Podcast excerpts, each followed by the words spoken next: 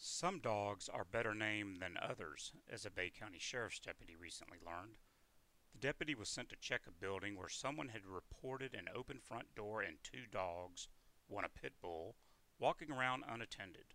Upon his arrival, the deputy is shown an open door on the second floor by a neighbor. Quote, As I began walking up the stairs to check if the door was open, I could hear loud barking, the deputy wrote in his incident report. I began to walk back down when a medium slash larger size blue pit bull began barking aggressively and running toward me. Deputy then followed his instincts and, one would presume, his training. Quote, I began running backward toward the road as the pit bull was running toward me still aggressively, he reported.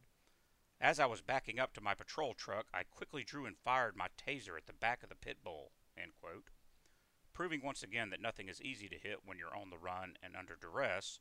Only one of the two prongs on the taser the deputy fired struck the dog while the other missed.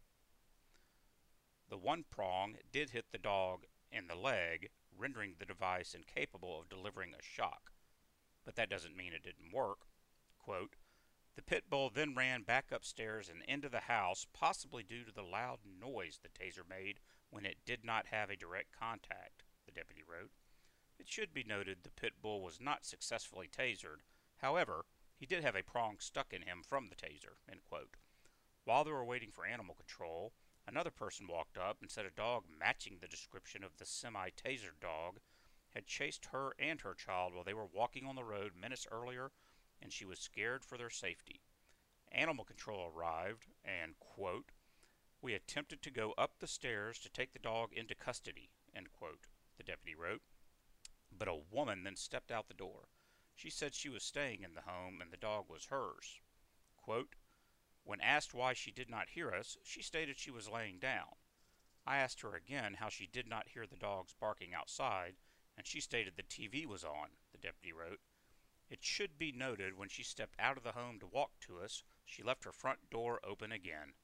I had to ask her to close it so her dogs would not get out again. End quote pit bull was muzzled so the deputy could remove the remaining prong. The owner, quote, was advised to put rubbing alcohol on the spot the prong was removed from, deputy wrote.